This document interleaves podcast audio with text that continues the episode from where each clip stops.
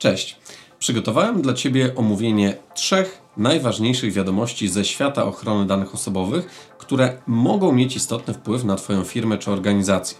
Oprócz podstawowych informacji na temat każdej aktualności, opowiem Ci też o kluczowych wnioskach, jakie powinieneś czy powinnaś z nich wyciągnąć. A czego dowiesz się z najważniejszych moim zdaniem RODO aktualności z czerwca 2022? Czy bankom wybacza się więcej? Czyli dlaczego UODO nie ukarał banku, który ujawnił dane klienta? Czy apostata, powołując się na RODO, może żądać usunięcia swoich danych z ksiąg parafialnych? Czyli jakie kompetencje przysługują UODO przy przetwarzaniu danych przez kościoły? No i wreszcie, czy wysokość wynagrodzenia inspektora ochrony danych to informacja publiczna? Czyli krótka analiza wyroku Wojewódzkiego Sądu Administracyjnego w tej sprawie. W skrócie, jeśli chcesz być na bieżąco z ochroną danych osobowych, no to czas na RODO.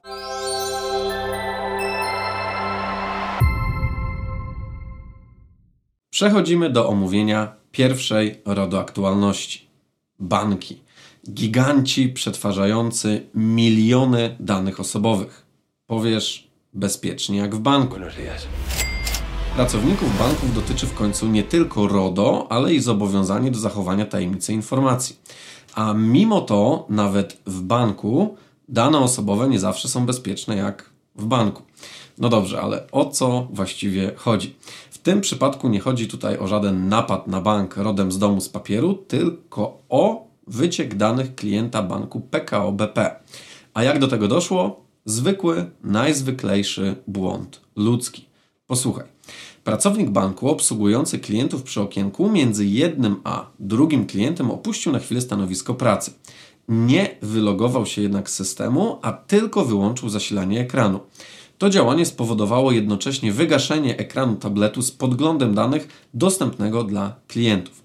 Po pewnym czasie przy obsłudze kolejnego klienta tablet włączył się i wyświetlił pełen pakiet informacji o poprzednio obsługiwanej osobie a były to nie byle jakie informacje, bo znajdowało się tam m.in. numer PESEL, numer dowodu osobistego, dane teleadresowe i saldo rachunku.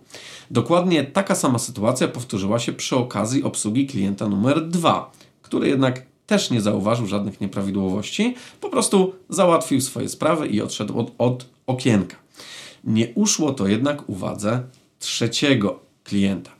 I tego trzeciego klienta sobie zapamiętaj, bo będzie on jednym z bohaterów całej tej, tej sytuacji. Ten właśnie trzeci klient udokumentował całe to zdarzenie i wykonał zdjęcie tabletu z cudzymi danymi. Na tym się jednak nie skończyło, bo całe to zdarzenie nagrał też monitoring w banku, a wspomniany ten trzeci klient, zrobione przez siebie zdjęcia, dołączył w nieocenzurowanej formie do udzielonej w internecie opinii na temat placówki banku. W skrócie, udostępnił w sieci dane innej osoby, również klienta banku. No i zaczęło się. Bank o zdarzeniu zawiadomił prezesa Urzędu Ochrony Danych Osobowych, Organ przeanalizował sprawę i uznał, że powoduje ona wysokie ryzyko naruszenia praw lub wolności osoby, której oczywiście dane wyciekły. Co ciekawe, to dopiero na polecenie UODO bank zawiadomił klienta numer jeden o wycieku jego danych osobowych. W skrócie, poinformował o zajściu, wyjaśnił, że dane zdjęcia były nieczytelne i że bank wystąpił do Google z żądaniem usunięcia zdjęć. Żądanie zostało zresztą szybko zrealizowane. Dodam, że dodatkowy dreszczyk emocji wprowadza działanie banku. E, bank zawiadomił prokuraturę o możliwości popełnienia przestępstwa przez klienta. Oczywiście tego klienta numer 3, czyli tego klienta, który zamieścił zdjęcie z cudzymi danymi.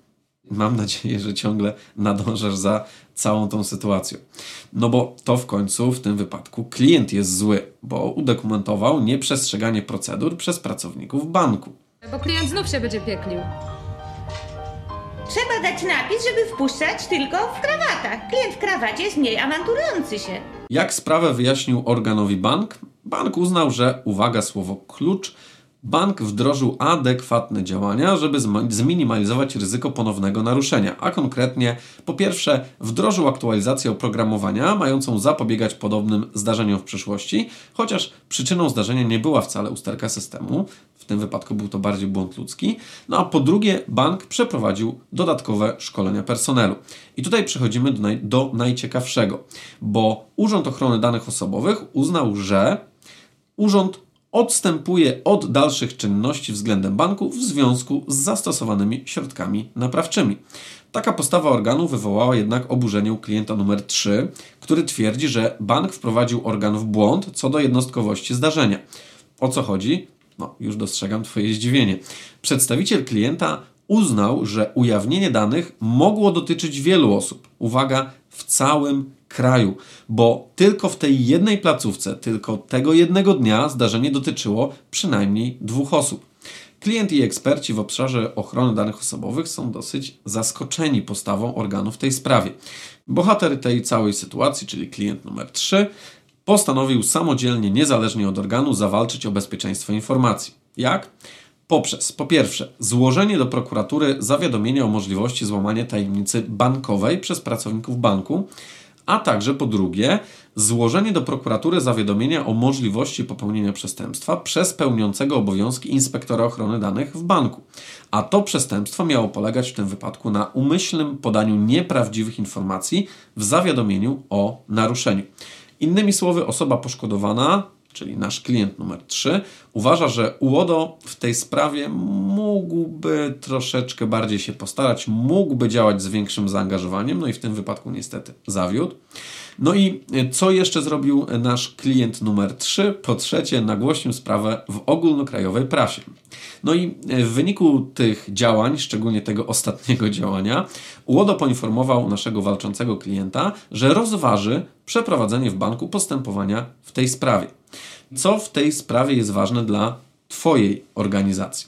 To, że nie należy zapominać, że to oczywiście człowiek jest najsłabszym ogniwem każdego systemu ochrony danych osobowych, że nieustannie należy dbać o budowanie i utrzymywanie świadomości w personelu w obszarze RODO.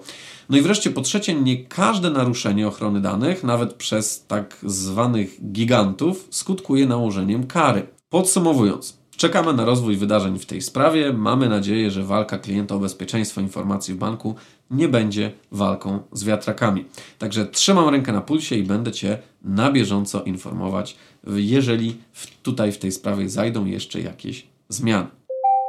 Drugi news, który wybrałem dzisiaj dla Ciebie, dotyczy styku regulacji prawa świeckiego i kanonicznego. O czym mowa? Co towarzyszy milicjanta tak zainteresowało? Mowa tutaj o trafiających do naszego organu ochrony danych osobowych skarg na nieuwzględnienie żądań usunięcia danych osobowych wiernych z ksiąg parafialnych po dokonaniu aktu apostazji. Jak to jest z tym usuwaniem danych? RODO pozwala domagać się usunięcia swoich danych osobowych, ba, jest to jedno z najczęściej wnioskowanych praw. Co jednak zrobić, jeżeli Kościół nie reaguje na takie żądania? Odpowiedź naszego organu, czyli prezesa Urzędu Ochrony Danych Osobowych, może zaskoczyć szczególnie nowych subskrybentów, ponieważ UODO stoi na stanowisku, że nie ma żadnych kompetencji, żeby ingerować w kościelne struktury. Jedna z wniesionych w tym obszarze skarg doprowadziła nawet do rozstrzygnięcia sprawy wyrokiem NSA, czyli Naczelnego Sądu Administracyjnego, który uznał, że wyłączne kompetencje w sprawach dotyczących przetwarzania danych przez Kościół posiada Kościelny Inspektor Ochrony Danych, czyli KIODO. Ten wyrok zamyka możliwość odwołania się do, świecki, do świeckiego organu. No i teraz króciutko wprowadzę Cię w temat tej skargi, o której mowa, co było e, przyczyną tego wyroku. Zaczęło się od, można powiedzieć, klasycznego wniosku o dostęp do danych złożonego do kurii i parafii. Wnioskodawca zażądał udostępnienia mu informacji o danych, jakie kuria i parafia przetwarzają, informacji na temat tego, w jaki sposób je przechowują i w jaki sposób je zabezpieczają. Dodatkowo wnioskodawca zażądał też kopii akt. Odpowiedź, jaką otrzymał, nie usatysfakcjonowała go. No i co zrobił dalej nasz wnioskodawca? Ponowił żądania, dodatkowo jeszcze wnosząc o usunięcie jego danych. Dodatkowo złożył skargę do prezesa UODO, żądając, uwaga, będzie kilka słów z języka prawnego, wydania przez organ decyzji nakazującej instytucjom kościelnym poszanowanie jego praw. I co zrobił UODO? Odmówił wszczęcia postępowania. Tak, dobrze słyszysz? Mówiąc wprost, UODO uznał, że nie ma kompetencji do ingerowania w sprawy Kościoła.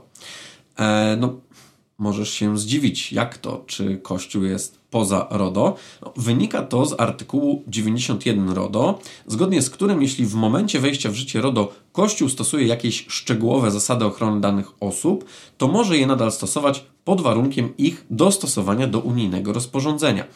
Czyli przepisy kościelne, przykładowo w Polsce, zostały dostosowane do RODO raz dekretem ogólnym Konferencji Episkopatu Polski w sprawie ochrony osób fizycznych w związku z przetwarzaniem danych osobowych w Kościele katolickim oraz dwa powołaniem Kościelnego Inspektora Ochrony Danych, czyli KIOD. Z tym stanowiskiem organu zgodził się Wojewódzki Sąd Administracyjny. Ale nasz wnioskodawca nie dawał za wygraną i złożył skargę do Naczelnego Sądu Administracyjnego. I co orzekł w tej sprawie NSA? Skoncentruj się, bo tutaj rozstrzygnięcie jest kluczowe. Zdaniem NSA podstawą zasad przetwarzania danych przez instytucje kościelne są normy prawa kanonicznego i że obowiązek dostosowania reguł kościelnych do RODO, uwaga, nie oznacza, że muszą one być w pełni zgodne z unijnym rozporządzeniem. Jak sprawę skomentował kościelny inspektor ochrony danych ksiądz profesor Piotr Kroczek. Kościół nie może godzić się na usuwanie danych osób, które z niego występują, choćby dlatego, że zdarzają się nawrócenia i musi wiedzieć, jakie sakramenty przyjął wierny. No i tutaj temat, z którego wyszliśmy, zatoczył koło, czyli skarga do UODO na instytucje kościelne w obszarze przetwarzania danych nie zda egzaminu, bo obszar kontroli przetwarzania danych osobowych w instytucjach kościelnych należy do kościelnego inspektora ochrony danych. No, jest to niewątpliwie news ciekawy i budzący obecnie wiele emocji w społeczeństwie. Na koniec, dzisiaj mówiąc kolokwialnie, zajrzymy inspektorom ochrony danych do portfela i to dosłownie. Dlaczego? Dlatego, że chciałem opowiedzieć Ci o rozstrzygnięciu Wojewódzkiego Sądu Administracyjnego w Warszawie, które dotyczyło wysokości wynagrodzenia inspektora ochrony danych osobowych w Zakładzie Ubezpieczeń Społecznych ZUS. Ogrom środków, jakimi dysponuje ZUS, obrazują ówczesne płace. Robotnik zarabia około 140 zł miesięcznie, urzędnik i nauczyciel o połowę więcej. Ale po kolei. Jedna ze spółek zwróciła się do ZUS z wnioskiem o udostępnienie informacji na temat osoby pełniącej w jednostce funkcję inspektora ochrony danych. Mówiąc konkretnie, chciała wiedzieć, po pierwsze, w jaki sposób wyłoniono kandydata na to stanowisko, po drugie, na podstawie jakiej umowy kandydat został zatrudniony. Po trzecie, jaki ma zakres obowiązków. No i wreszcie, po czwarte, ile zarabia. Co na to ZUS? ZUS odmówił udostępnienia informacji w zakresie wysokości wynagrodzenia ze względu na ochronę prywatności osoby fizycznej. Spółka z decyzją się nie zgodziła i zaskarżyła ją do Wojewódzkiego Sądu Administracyjnego. Co na to sąd? Sąd przede wszystkim podkreślił, że wynagrodzenia osób świadczących pracę na rzecz ZUS są finansowane ze środków publicznych, więc gospodarka tymi środkami musi być jawna i, co kluczowe dla rozstrzygnięcia, że prawo do prywatności nie zawsze będzie blokować udostępnienie informacji o wynagrodzeniu. Ważne jest tutaj też to, czy stanowisko pracy ma rzeczywisty wpływ na kształtowanie spraw publicznych. Czyli mówiąc wprost, Decydować tu będą przekazane jodowi realne i konkretne czynności związane z wykonywaniem zadań publicznych przez podmiot publiczny. W USA uznał, że inspektor w zakładzie mm, ubezpieczeń społecznych, czyli ZUS, pełni funkcję publiczną w rozumieniu przepisów o dostępie do informacji publicznej, a nie usługową czy techniczną. A jakie ma to znaczenie? Takie, że wysokość jego wynagrodzenia również stanowi informację publiczną. Oczywiście ujawnienie tej informacji powinno odbyć się zgodnie ze sztuką, czyli z zachowaniem poufności informacji dotyczących składników związanych ze statusem rodzinnym czy socjalnym pracownika. Jaki wpływ ten news ma na Twoją organizację? No, jeżeli reprezentujesz podmiot finansowany ze środków publicznych, to wiedz, że o tym, czy dana osoba pełni funkcję publiczną, będzie decydować nie jej funkcja e, nominalna, a realnie wykonywane działania. Podsumowując, w dzisiejszych newsach zapanowała wakacyjna różnorodność tematów. Było o wycieku danych osobowych w dużym banku i małej konsekwencji tego zdarzenia, o przetwarzaniu danych w kościołach i o wynagrodzeniu inspektora ochrony danych w ZUS. Dzisiaj zdecydowanie przeważało orzecznictwo i poprzedzające je decyzje organów, No, lektura w sam raz na urlop, żeby nie wypaść z rodoobiegu. Najważniejsze wnioski z dzisiejszych RODO-aktualności to po pierwsze, sprawdź, jak wygląda status RODO-szkoleń dla pracowników w Twojej organizacji. Kiedy ostatnio je realizowałeś, kiedy wysyłałeś przypomnienia dla pracowników, żeby wykonywali terminowo e, obowiązek szkoleniowy z zakresu bezpiecznego przetwarzania danych osobowych. Pamiętaj, najsłabszym ogniwem systemu, każdego systemu przetwarzania danych osobowych jest człowiek, no tak jak w przypadku banku. Po drugie, bądź świadom, czy bądź świadoma, że RODO nie jest jedynym i wyłącznym aktem, na mocy którego dochodzi do przetwarzania danych. Mamy, można w dużym uproszczeniu powiedzieć, niezależny system ochrony danych w kościołach, gdzie przetwarzanie danych nadzoruje Kościelny Inspektor Ochrony Danych, czyli KIOT. Po trzecie, weryfikuj, jakie zadania rzeczywiście realizuje w Twojej organizacji JOD, szczególnie kiedy podlegasz przepisom ustawy o dostępie do informacji publicznej. No i oczywiście sprawdź, zweryfikuj, czy te zadania są zadaniami realizowanymi w interesie publicznym. No i pamiętaj o tym, żeby mieć na uwadze to, co mówiłem w poprzednich aktualnościach, czy w wyniku realizowania zadań inspektora ochrony danych nie dochodzi do konfliktu interesów.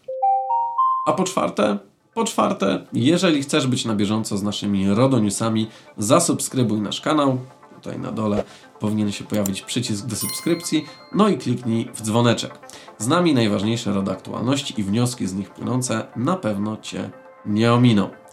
Dziękuję za uwagę, do zobaczenia, cześć.